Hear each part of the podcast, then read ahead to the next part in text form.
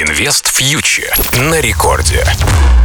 Друзья, всем привет! Это Кира Юхтенко и шоу для тех, кто уже инвестирует деньги или только собирается начать. Как всегда, мы с вами обсуждаем текущие тренды на финансовых рынках и пытаемся сделать из них какие-то полезные выводы. Ну что ж, э, друзья, если начать говорить о глобальных событиях, которые на этой неделе были интересны, то это на самом деле будет э, выход данных по розничным продажам в США, потому что эти данные оказались существенно лучше ожиданий за октябрь. Вот здесь очень интересный момент. Понятно, что далеко не всем интересно понимать там, динамику розничных продаж в США. Зачем это какому-то простому человеку из маленького русского города? Но если мы говорим про инвесторов, то все инвесторы сейчас, конечно, смотрят на ставку ФРС. Ставка ФРС, конечно, зависит от динамики инфляции в США, потому что Фед будет опираться на этот показатель. И вот здесь, вот в контексте разговора об инфляции, очень интересные розничные продажи тоже посмотреть. Почему?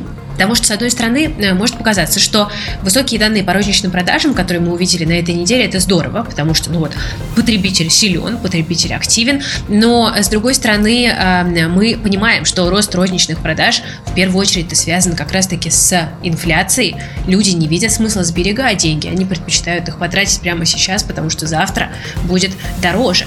И в этом плане, на самом деле, я бы не слишком радовалась всплеску розничных продаж. Возможно, он отражает как раз-таки довольно опасный интересные тенденции в американской экономике.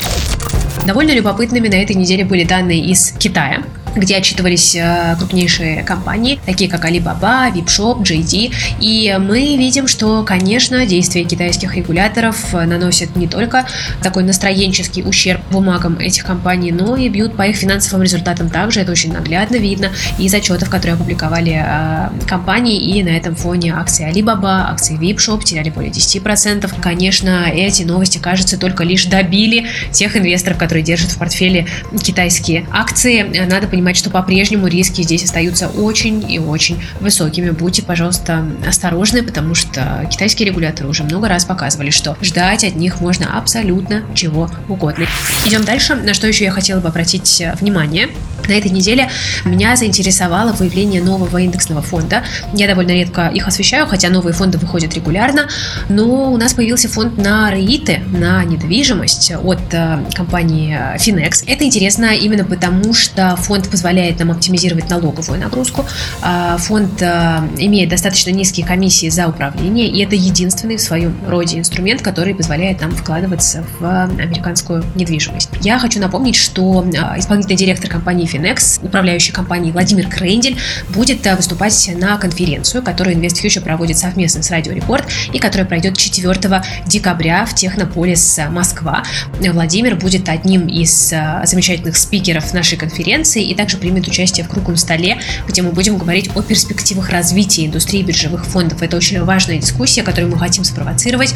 Я очень надеюсь, что будет интересно. Так что и вы тоже можете прийти на конференцию, расспросить Владимира и про новые фонды, и про другие нюансы. А билеты можно купить на сайте investfuture.events. Ну, а мы с вами, друзья, идем а, дальше. Я расскажу немножечко о ситуации в российских активах. Если посмотреть на российский рубль, то на этой неделе он был довольно спокойным.